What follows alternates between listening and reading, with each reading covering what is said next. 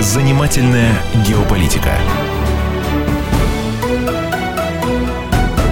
Здравствуйте, дорогие друзья. В не самый э, урочный час мы с вами э, встречаемся сегодня, чтобы подвести итоги 2014 года.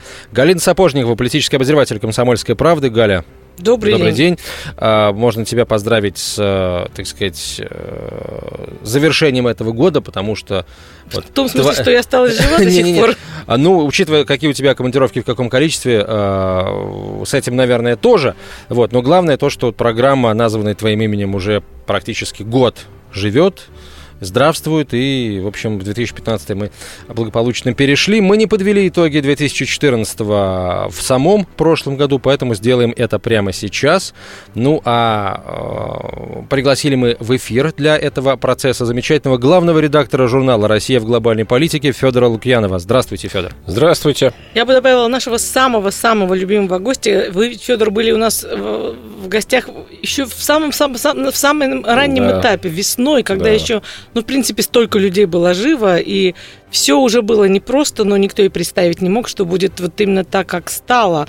Поэтому, ну, я забегаю вперед, и, в принципе, приезжаю твои слова, Антон. Ты наверняка должен был сейчас рассказать о тех всех событиях года, которые мы должны выставить в некий рейтинг. А я уже сразу же выкинула козырь, что это, ну, явно Украина, самая, Ну, самая а тут, собственно, спорить не с чем. К сожалению, к сожалению, я думаю, это так. Потому что никакой радости от того, что Украина заняла первое место в этом рейтинге, никто испытывать не может. Ни они, ни мы. А Если э, вот брать за основу, может быть, какой-то м, какое-то событие, какой-то символ э, года уходящего, вот тот, тот, э, то знамя, да, под которым этот 2014 год прошел, ну, естественно, принимая во внимание украинские события, ну, я почему-то задаю этот вопрос, потому что, может быть, есть что-то, на что мы внимание не очень сильно, а, не очень пристально обращаем, а оно, на ваш взгляд, вот это событие, или это человек, а, или, может быть, эта организация а, влияли на события в мире ну, больше всего? Знаете, э, я бы сказал, что процесс, вот не человек даже, не организация и не событие, а процесс, который начался в этом году, это изменение карты мира политической. Иными словами, э, изменение границ. Э, Украина – это одна страна, одна грань, когда э, действительно произошло вполне историческое событие. Крым стал частью Российской Федерации. Ну, дальнейшая судьба Украины, вот оставшейся Украины, я думаю, прояснится не очень скоро, но ясно, что той Украины, которая была раньше, мы уже э, не увидим. Э, С другой стороны, совершенно никак не связанный с этим и э, мало похожий, ничем не похожий, но тоже подтверждающий это процесс, это Ирак, Сирия, Исламское государство. Качественное отличие от всех предыдущих процессов и инцидентов на Ближнем Востоке, где экстремизм, терроризм и войны, к сожалению, уже последние 25 лет это норма, но в отличие от всего предыдущего, исламское государство заведомо и вне всяких сомнений отрицает те границы, которые там существуют. То есть они просто их стирают. Они считают, что они не должны быть. Появляется новая вот их общность, которую они хотят построить. Там халифат, не халифат, как это будет называться, я не знаю, но они абсолютно не обращают внимания на те линии, которые когда-то были прочерчены сто лет назад. И другое явление, важнейшее в этом же контексте, я думаю, что до де-юре появления курдского государства на Ближнем Востоке осталось недолго. Де-юре. Де-факто оно есть. Это иракский Курдистан. Де-юре где-то уже мы подползаем. А это будет очень серьезной, э, серьезной вехой, потому что курды крупнейший в мире народ без государства. И другие, более мелкие, конечно, слава тебе, Господи, не такие драматичные события в Европе, которые мы наблюдали, и с Шотландией, и с Каталонией, и вообще э, вот эта вот дискуссия о том, что э, глобализация и евроинтеграция никуда не отменили национальные устремления. Вот все это э, как-то кристаллизовалось в 2014 году. Э, Вы, кстати говоря, начали с того, что вы не подвели итоги 2014 года в самом 2014 году. И, на мой взгляд, это очень правильно, потому что итогов нет. 2014 год сам по себе стал переломной вехой, а дальше, вот итоги его мы узнаем позже. Ну, как-то так... э, э, в сочетании с конфетти, серпантинами и прочими новогодними атрибутами это прозвучало, в общем, так диссонансно. Ну, что делать? Ну, конфетти и серпантин даны нам, чтобы немножко скрасить не очень радостную действительность. Скажите, Федор, мне кажется, что каждое практически из этих событий, из этих процессов можно было и предсказать, и предупредить, и, вероятно, как-то от их последствий защититься. Когда, на каком этапе, почему и кем были сделаны, что-то было сделано не так или недоделано, чтобы вот эти процессы пошли уже вне зависимости от нас и стали неуправляемыми? Да, конечно, если смотреть в ретроспективе, можно за задним умом все умны. Э, если говорить о Ближнем Востоке, то э, самый такой отдаленный э, край ошибочности. Ну, когда-то это, собственно, когда этот Ближний Восток был нарисован, это по итогам ну, можно сказать, условно, Первой мировой войны, когда, собственно, дизайн вот этот современный там создавался, деколонизация, распад империй, те государства, которые э, колонизаторы, э, ну, в буквальном смысле начертили, потому что там же трудно было понять, где кончается там одна общность, где начинается другая, э, и довольно долго это простояло, там, до конца 20 века это стояло довольно твердо. Потом началась эрозия, а сейчас уже начался распад.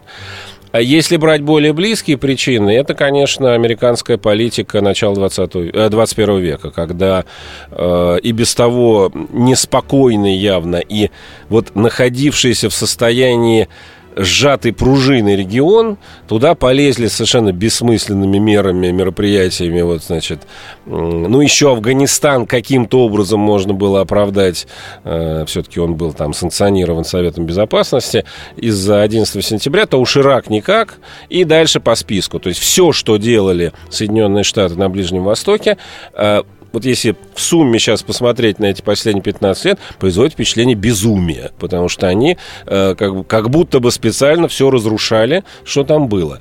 Я, э, в отличие от э, ряда коллег, не верю в то, что это было специально, там управляемый хаос, у нас очень популярная теория.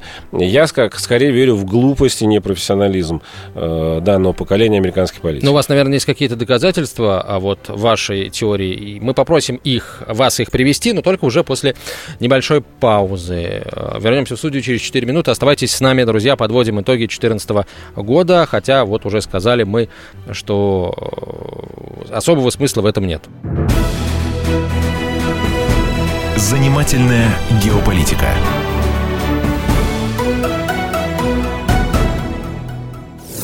Историю пишут победители. Они же ее и фальсифицируют. Я Николай Сванидзе. Я расскажу вам, как все происходило на самом деле. Я выбрал самые яркие и важные исторические события года, а также вроде бы незаметные, но значимые факты, которые оказали влияние на ход истории. Один год из жизни России глазами ее жителей. Слушайте документальный сериал «Исторические хроники» с Николаем Сванидзе на радио «Комсомольская правда». Занимательная геополитика. Продолжаем разговор. С вами в студии Галина Сапожникова, обозреватель «Комсомольской правды». Меня зовут Антон Челышев. Наш гость, главный редактор журнала «Россия в глобальной политике» э, Федор Лукьянов. Э, собственно, вот о том, какую роль Россия в глобальной политике в 2014 году сыграла, мы и э, рассуждаем. Возвращаясь к действиям Соединенных Штатов на Ближнем Востоке, а почему, собственно говоря, все-таки все глупость? Неужели вот у них там большие проблемы с востоковедами и а с востоковедами у них проблем нет. Я часто бываю в Соединенных Штатах, общаюсь, там есть блестящие специалисты, абсолютно все прекрасно понимающие, понимавшие и говорившие о том, что будет и перед Ираком, и перед Ливией, и в прочих случаях. А, я недавно буквально вот был в Вашингтоне, беседовал с одним очень э, э, хорошим э, таким здравомыслящим коллегой, политологом, который мне сказал правильную, как мне кажется, вещь. Понимаешь, пока какой-то вопрос является периферийным для американских интересов и не выходит вот на высший уровень, политика, как правило, очень здравая. Она может быть там нравится, не нравится, но она рациональная. И действительно там играют роль прежде всего специалисты. Это могут быть ученые или там, скажем, в Госдепартаменте тоже работает очень много очень классных специалистов. Но как только это выходит выше, то есть становится каким-то приоритетом, ученых и специалистов отодвигают и начинают действовать политики. Политики вообще в мире, прям скажем, сейчас не сильная сторона, а в Америке сейчас явный кризис политической модели, когда вот эта система которая в лучшие свои эпохи работала именно на отсечение мусора – вот, вот эта вот система американская сдержек и противовесов была все, хороша, когда она работала, тем, что она как бы отсекала крайности, она выводила на некую центральную линию и дальше ее реализовывала со всей мощью этого государства. Вот сейчас она дает сбои. И вместо того, чтобы выводить на центральную линию, она все время подбрасывает какие-то значит, конфликты, из которых выходит, на, на, наоборот, крайние решения. И отсюда и ответ, что, что бы ни говорили специалисты, потом это попадает в политическую мясорубку, а, а фарш, который вылезает уже там, это абсолютно несъедобная, э, несъедобная вещь. Э, парадокс и трагедия Барака Обамы заключается в том, что он человек, безусловно, умный, интеллектуально продвинутый, но результат абсолютно катастрофический, потому что, во-первых, оказалось, что он недостаточно силен, чтобы про продавливать свою линию через э, политическую среду. Во-вторых, э, ну, собственно, это продолжение первого. Обама человек консенсуса. Он всегда стремится к консенсусу. В американской политической культуре это не ценится. В некоторых, вот в Европе это как раз часто ценится. В Америке, если ты не в состоянии выйти, заявить позицию и ее защитить и доказать, ты вообще кто такой? И вот Обама получил своим интеллектом и стремлением к компромиссу, он получил прям противоположное. Он получил премию как миротворец, Америка без конца воюет, при нем еще больше, чем раньше. Он говорил о том, что мы объединим истеблишмент на решение национальных задач. Такой поляризации, как сейчас, не было никогда. И так далее. То есть он оказался, на самом деле, то, что в, э, вот, пишут в документах, неполное служебное соответствие. Вот он, он не должен был быть президентом, он должен был быть кем-то еще. Вообще, смотрите, роль такого неповоротливого медведя всегда традиционно приписывается России, да, что большой корабль развернуть невозможно, не хватает гиб гибкости, медвежьей услуги из, эти, из этой же серии и так далее. А вот теперь как-то очень негибко себя все-таки ведет Америка, особенно в отношении России. Что я имею в виду? Что вот нет такого ощущения, что вот э, поместив Россию в 89 году там, или 91 на полку с каким-то конкретным названием, проигравшие в холодной войне, они просто поставили точку, завесили какую-то какую шторку и до сих пор не могут не выйти, э, выйти из вот этого скелета каких-то отношений, хотя Россия-то э, все-таки стала другой, прямо скажем. Да, Россия стала другой, и, собственно, главный шок от событий 2014 года, э, почему такая резкая реакция пошла с Запада, особенно из Америки, это именно удивление, что, стоп, секундочку, вы же проиграли, ваше место вот там, ну да, мы понимаем, что вы с тех пор несколько так оперились, но все равно, куда? А тут оказалось, что, во-первых, амбиции у России, ну, если и не прежние вернулись, то весьма выросли, а самое главное – возможности их реализации выше, чем они думали. Вот чем поразил Крым, ну, откровенно говоря. Мы сейчас уже более-менее представляем, как все это было. А, никто не думал, что русские способны решить вопрос так быстро и так элегантно. То есть вот это главное было. Не то, что, потому что, ну, откровенно скажем, для американцев довольно все равно, куда, куда относится Крым.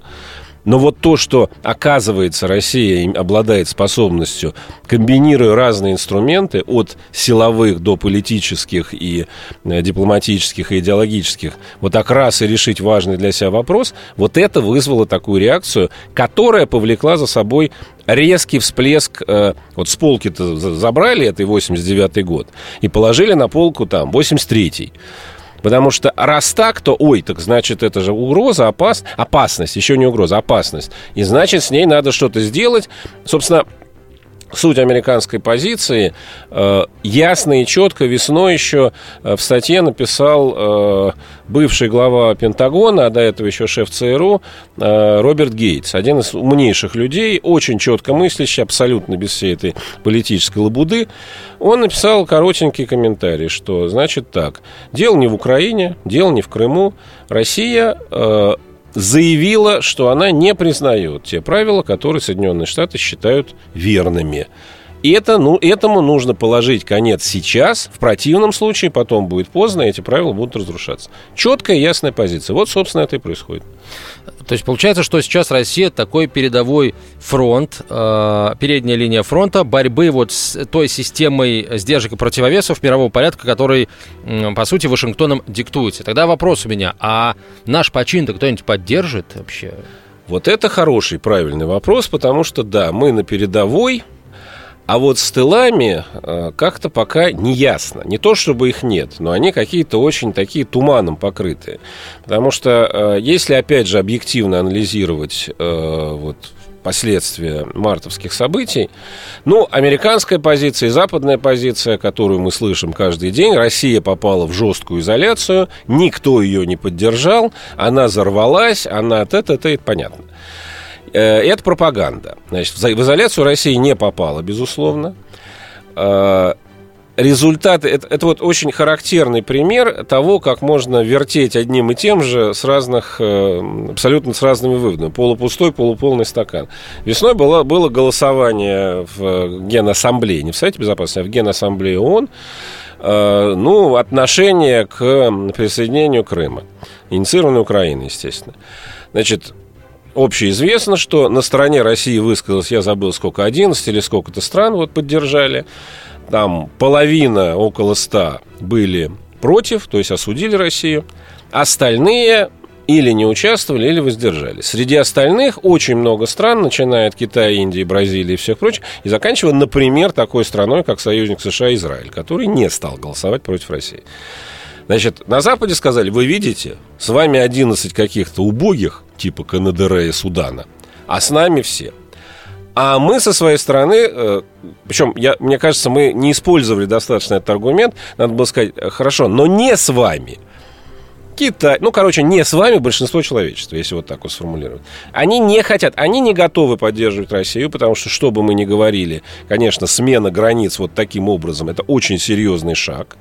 И ни Китай, ни Индия, ни какая другая страна подписываться под этим не будет, но они совершенно не готовы и не будут присоединяться к кампании давления на Россию. Они занимают позицию такую, что вот китайцы, например, ну, наиболее ярко. Значит, они говорят, что, ну, вы понимаете, мы не можем поддержать. У нас там Тайвань, то, все, Тибет. Ну, но мы вас понимаем, во-первых. Во-вторых, никто никогда не э, принудит нас присоединиться к кампании против вас. И вообще можете нас рассчитывать. Что значит можете нас рассчитывать? Понятное дело, это тоже вещь такая обоюдоострая, потому что китайцы э, сильны тем, что они прагматично используют любую ситуацию в своих интересах. Но это нормально. Просто надо это понимать.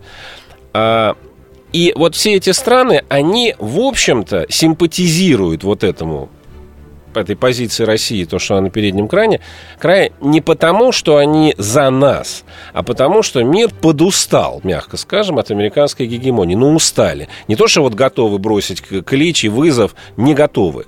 Но, что-то, слушайте, ну хватит уже, а, давайте. Вот если... То есть позиция у них, конечно, немножко лукавая. То есть они сами не хотят. Если Россия... О, скажу, прекрасно, давайте. Ну, это для нас так амбивалентно, скажем, но во всяком случае, э, возвращаясь, значит, к, к вопросу, мы нажали на болевую точку, пока все ждут, а там посмотрим. Друзья мои, я тоже вам предлагаю подождать сейчас несколько минут, потому что, судя по всему, мы к самому интересному подбираемся, или, может быть, уже подобрались. Так что несколько минут ждем, а там не посмотрим, а послушаем главного редактора журнала «Россия в глобальной политике» Федора Лукьянова, Галину Сапожникову. А, сейчас небольшая пауза. До встречи через несколько минут. Не увлекайтесь салатиками. Занимательная геополитика.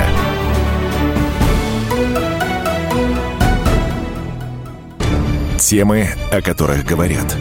Небанальные точки зрения, мнения и факты. А еще хорошая провокация. Губин Live. Каждый вторник, четверг и пятницу после шести вечера по московскому времени на радио «Комсомольская правда». Занимательная геополитика.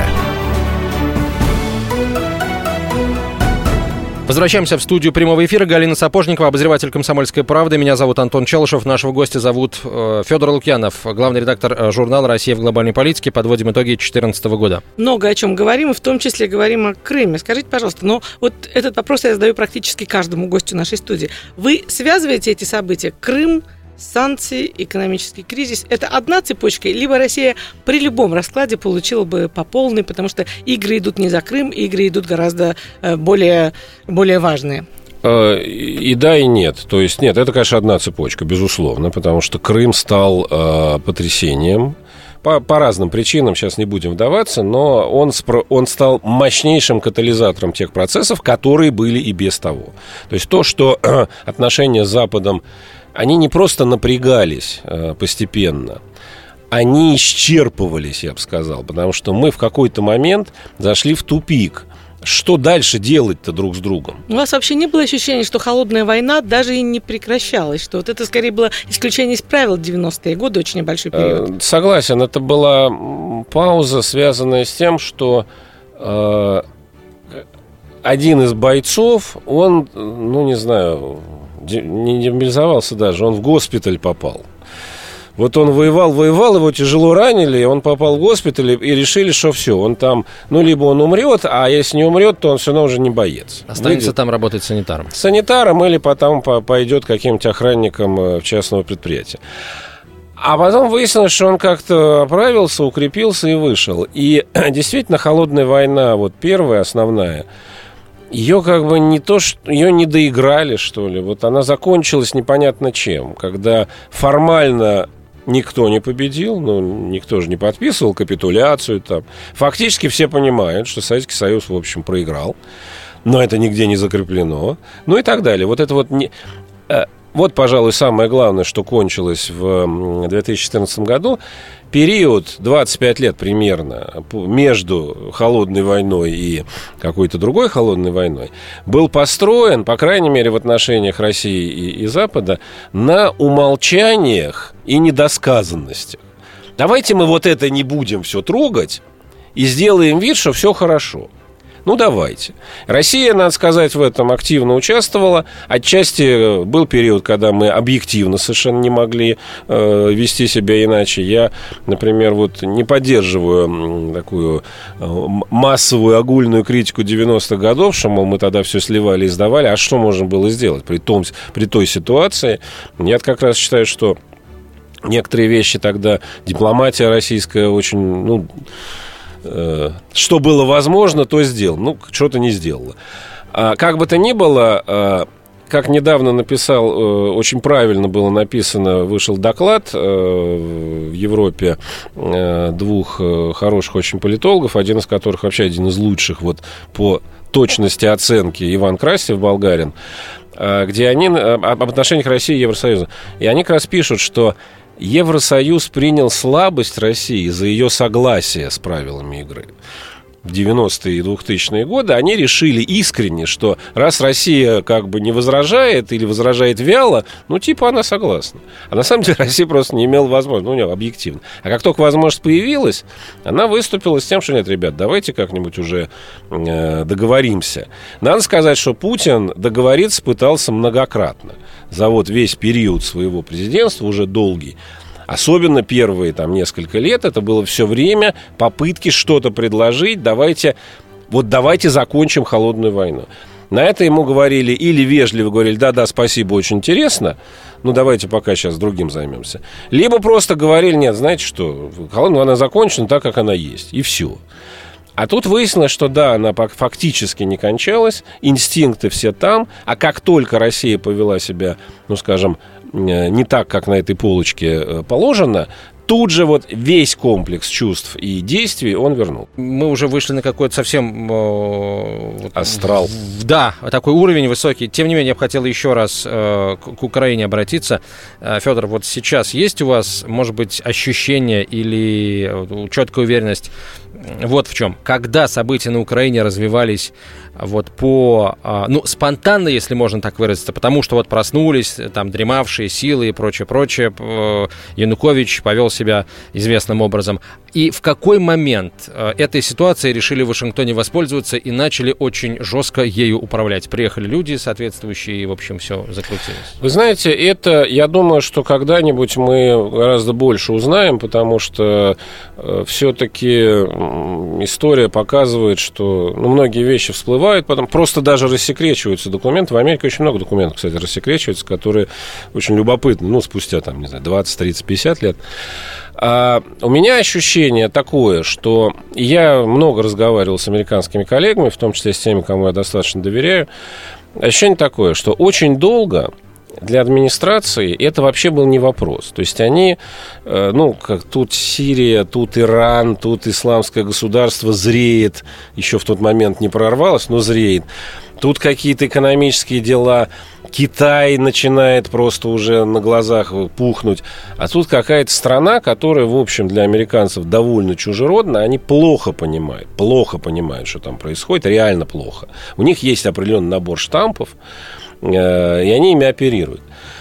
И Обама, который вообще к внешней политике довольно холодно относится, ему это неинтересно. Вот и бывают президенты, которым прямо вот они вот эти фигуры двигают и получают кайф от этого. Обама не из этой категории, у него совершенно другие были амбиции, когда он приходил на пост. Он хотел менять Америку. Он хотел, значит, справедливость, здравоохранение, образование. Вот у него было главное.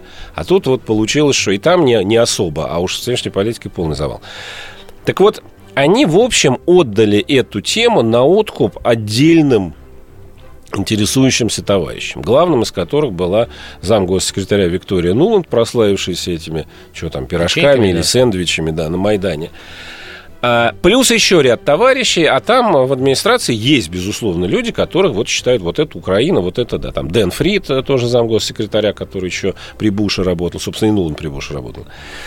И они вот в чем э, ну, мощь, что ли, Соединенных Штатов? Это, конечно, огромная и очень влиятельная страна. И для того, чтобы довести ситуацию вот до такого взрыва, достаточно чиновников второго уровня. Понимаете, вот в чем проблема с, с Америкой что не надо включаться, я не знаю, на уровне всего этого аппарата. Если весь аппарат включается, там получается вообще черти что. А вот достаточно, тем более Украина, ну, прям скажем, страна все периферийная и провинциальная. И когда вот на этом уровне начались какие-то дела, ну, Виктория Нуланд там и прочие, они в силу своего понимания, что надо Америке, они там что-то начали это самое. Потом это рвануло. Рвануло это, я думаю, в общем, само там все это как-то было, предпосылки существовали, но не то, что дали отмашку и вперед. А вот тогда уже, когда все, ну уже деваться некуда, и особенно, когда наступил Крым, потому что если посмотреть на реакцию официальную э, э, Белого дома вот первые дни, когда Янукович сбежал, а началась вот этот хаос начался, они сами были несколько растеряны, потому что они, в общем, вот такого они не ожидали там несколько дней прошло, прежде чем они вообще более или менее внятно э, назвали вот эту вот новую конфигурацию как бы правительством. Но потом случился Крым, и это все изменило. Нет, а потом случился Южный поток, и тоже вот мы наблюдали на телеэкранах те же самые застывшие в недоумении лица. Ну, да, не, не ожидают. Они привыкли приписывать России определенную модель поведения. Вот когда эта модель нарушается, они как-то несколько в ступор впадают. Но все-таки это они просчитались. Кто в ком просчитался, я пытаюсь понять. Они просчитались вот э, в модели поведения России, либо мы недооценили их э, коварство далеко идущих планов? Вы знаете, я думаю, что то, что происходило в начале уже прошлого года на Украине, это цепь случайностей во многом. Скажем так, это цепь случайностей, наложившихся опиравшаяся на объективные предпосылки, которые зрели очень давно. То есть то, что украинский вопрос будет, вообще говоря, главным вопросом постсоветским, Александр Александрович Солженицын писал еще в каком там году, 90 каком-то, вот сейчас в этом году многие вспоминали эту цитату его очень сильную, где он говорит, что это самая главная трагедия, это вот если, не дай бог, случится война русских украинцев. А, то есть было понятно, что здесь вот все вот сосредоточено и с точки зрения геополитики, и с точки зрения того самого вот вспомненного в этом году русского мира, то есть вопроса идентичности, кто мы, кто они, где проходит линия. А, так что вот все это там как-то вот клокотало, э, Украина постсоветская в каком-то смысле вот та удивительная политика, которая там велась вот до этих событий. А ведь что такое была украинская политика? Это смесь интриг, мелких подстав бесконечных, э, коррупции э, запредельной и все время вот какие-то терки, тер. Вот это все вот это была украинская политика. В каком-то смысле она спасла страну вот на протяжении этого времени, потому что она мешала проявиться вот всем этим внутренним разломам, она как бы их затушевывала. И когда... Но, но это имеет свои пределы, потому что бессмысленное, бездарное управление большой, богатой и потенциально очень сильной страной э, рано или поздно приводит вот к такому. И когда это все рвануло, это стало неожиданным, э, и уже потом стало понятно, что, наверное, это было неизбежно. Пауза у нас сейчас неизбежна. Через 4 минуты однозначно продолжим. Занимательная геополитика.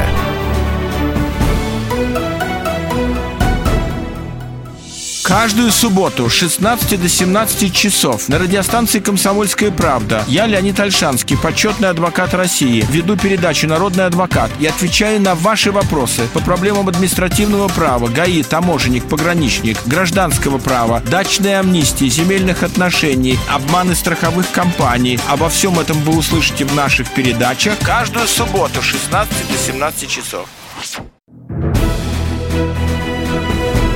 Занимательная геополитика.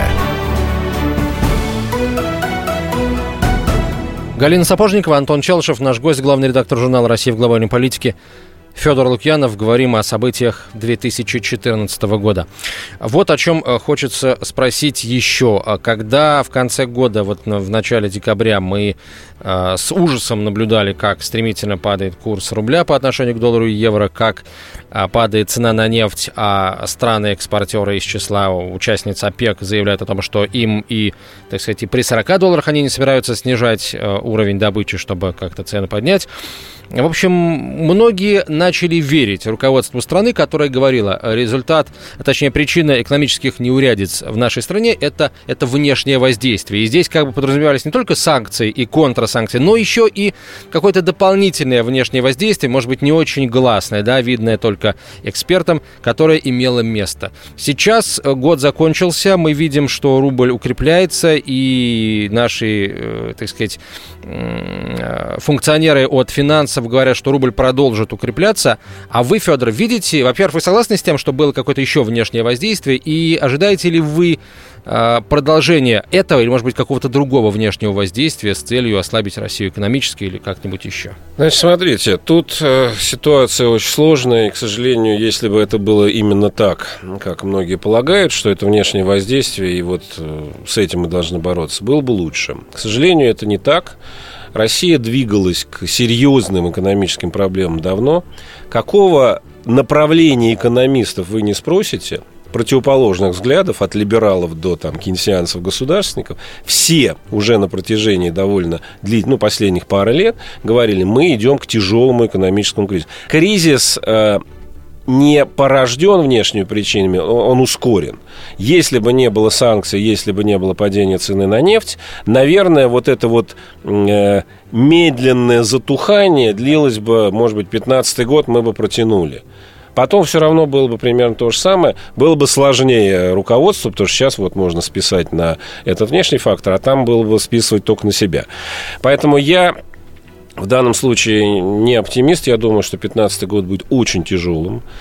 Будут ли внешние воздействия? Скорее всего, да, потому что, что называется, падающего подтолкни. Э, симпатизантов России, которые бы искренне желали, чтобы она быстренько преодолела трудности и встала на ноги, в мире нет, не надо строить иллюзии. Это, ну, Запад, само собой, ну и Восток. Мы, собственно, как конкурент никому не нужны. А, поэтому все зависит от нас. Я, честно говоря, в конце года ожидал и от президента, и от других наших ответственных лиц какое-то программное, значит, какого-то видения.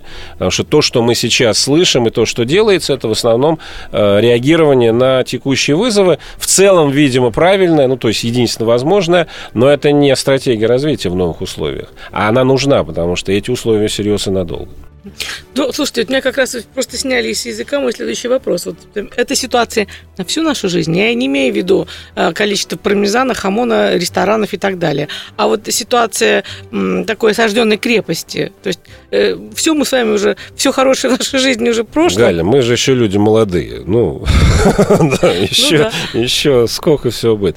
Нет, э, все хорошее мы в жизни не прожили, конечно же. Ситуация осажденной крепости не навсегда точно. Более того, я думаю, что она будет э, короче, чем можно было бы ожидать, вот как раньше мы, исходя из, из прежнего ритма. Сейчас все меняется гораздо быстрее в мире. Это не нас касается, а вообще любых процессов. Э, Россия развивается, и наши отношения с окружающим миром развиваются волнами. Это не навсегда, но это и не сиюминутно. Это конъюнкту... не конъюнктурный сдвиг, это некий парадигмальный сдвиг. А, сколько продлится, я не знаю. Вопрос, опять же, к нам прежде всего, а, как Россия будет из всего этого выходить. Потому что, как совершенно справедливо, банально говорится, кризис – это всегда и угроза, и возможность. Если э, клюнувший жареный петух побудит, чтобы чем-нибудь заняться, наконец, это будет позитивно, и тогда, на самом деле, через какое-то время осаждение вокруг крепости, увидев, что осажденные-то не дохнут с голода, а наоборот начали что-то делать, они себя по-другому будут вести. А если клюнувший петух пройдет дальше, а мы продолжим сидеть, как мы сидели предшествующие годы, ну тогда, собственно, а чего-то ожидать-то? Ничего ожидать хорошего не придется. А вот еще такой вопрос. Скажите, пожалуйста, снятся ли вам вещи геополитические сны? В какой следующей точке у нас опять будет болеть? Сны-то мне снятся разные, но, слава тебе, Господи, не геополитические, и тем более не вещи. Если пытаться предсказывать, значит, Ближний Восток, безусловно, вступил в фазу структурного глубокого сдвига непонятно куда – потому что та модель э, его, ну, дизайн, что ли, институциональный, который существовал более или менее стабильно с середины прошлого века, то есть с момента окончательной деколонизации, он закончился. Я думаю, что э, вот эта вот нефтяная история, например, она же совершенно поразительна. Ну, у нас все-таки мы немножко так самозамкнуты на себе. Мы сразу начинаем думать, что это вот заговор против России в очередной раз. Я думаю, что здесь гораздо все сложнее и никто даже толком не может понять вот всей механики вот этих цен.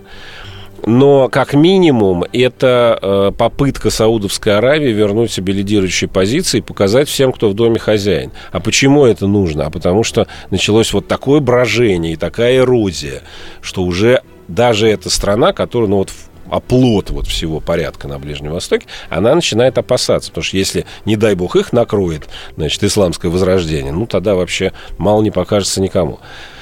И э, поэтому Ближний Восток, безусловно, у нас э, будет многим нас в кавычках радовать в следующем году и далее. Вторая точка, важнейшая за пределами вот нашей сферы, это Восточная Азия, потому что как Китай все-таки дальше будет себя позиционировать в отношении Соединенных Штатов, это открытый вопрос. В Китае сейчас происходит глубокий процесс внутреннего обновления, попытки внутреннего обновления. Там, если в наших э, значит, категориях привычно говорить просто реально 37 год, там репрессии, чистка госаппарата. Си Цзиньпинь просто жесточайшим образом, вот даже в этом году, вот буквально в конце прошлого года, э, новое дело, там э, еще один член Политбюро, человек, который считался неприкасаемым, все, его, значит, сняли, судят и, видимо, посадят на всю жизнь. То есть Китай пытается как бы себя очистить на самом деле для дальнейшего рывка. Что это означает для мира, никто пока не понимает. А давайте на Ближний Восток вернемся. Мы с него начали, говоря о возможном появлении государства под названием Иракский Курдистан. Просто хочется понять, а чем это грозит, если не нам, то нашим союзникам. Мне почему-то первая мысль в голову о Турции приходит – у турок и курдов, в принципе, э, всегда было много проблем. И курды на территории Турции тоже живут. И вот это вот новое государство, иракский Курдистан, наверняка, может быть, и на кусочек Турции тоже будет претендовать. А мы знаем, как в последние годы Эрдоган любит проводить политику, независимо от мнения а, э, Вашингтона и тем более Брюсселя. Нет ли риска того, что, и особенно учитывая его, так сказать, э, пусть и чисто прагматические, но все-таки союзнические отношения с Москвой, что вот на, этом, на этой курдской истории захотят сыграть и вот внимание э, Анкары тоже отвлечь и не, давать, не дать им спокойно развиваться? А, Все может быть. Э, ну, я думаю, что это довольно сложно. Все действия, даже хитро спланированные, э, почему-то дают не тот результат, который был значит, запланирован. И это просто раз за разом мы видим. Э, настолько много, многоплановая ситуация и много вот равнодействующих этих векторов невозможно вычислить. Поэтому, да, Курдистан – это потенциально очень мощный инструмент. С другой стороны, курды тоже не идиоты. Они прекрасно понимают, в какой хрупкой среде они живут. И вот начинать махать... У них, надо сказать, с Эрдоганом очень прагматичные и такие расчетливые отношения. А Турция, у нее другие проблемы. Турция она превратилась немножко в геополитический пузырь. Э, нам сейчас невыгодно, чтобы с Турцией что-то произошло, потому что действительно Эрдоган по сво... лопнул, да. Да, из своих интересов он, он повернулся к нам. Не надо считать, что Турция наш союзник, ни в коем случае. Но они, да, они совпали сейчас интересно. Но он, конечно, за последние пару лет такого наворотил, вот особенно с Сирией. Он, он кардинально просчитался. То есть он считал в 2012 где-то году, что Асад не жилец, его сейчас скинут, надо быстрее перекинуться, они с Асадом были друзья. И он, значит, изменил полностью, перешел на сторону и стал бороться за э, свержение режима, и вот что получилось. А, и это последний вопрос у нас, минутка. А, история с Фергюсоном и противостоянием а, белой американской полиции темнокожего американского населения получит ли продолжение, насколько серьезным оно будет? Ну, с самим Фергюсоном не думаю, ну, а история... в целом со страной, Да, конечно. ситуация, значит, явных проблем межрасовых в Америке, которые так и не решены, несмотря на то, что черный президент у них впервые, конечно, получит. Но я бы не стал это преувеличивать, Америка не рухнет из-за этого. Но то, что это страна, где внутренних проблем столько, что в какой-то момент придется заниматься ими и от, от, отложить часть внешних, это очевидно. Особенно после того, как э, кто-нибудь в мире э, вспомнит о том, что у него тоже длинные руки. А это значит, что будет повод еще раз пригласить Федора Лукьянова, главного редактора э, журнала «Россия глобальной по рукам, политики» да. в нашу студию. Федор, спасибо вам большое. С Новым годом вас. С Новым годом. Хорошим вам снов геополитических и личных. И если хороших, то можно и вещих. Кто владеет информацией, тот владеет миром. Будьте в курсе событий, находясь вне дома или офиса. Установите на свой смартфон приложение «Радио Комсомольская правда». Слушайте в любой точке мира. Новости, интервью, комментарии. Доступны версии для iOS и Android. Радио «Комсомольская правда». В вашем мобильном.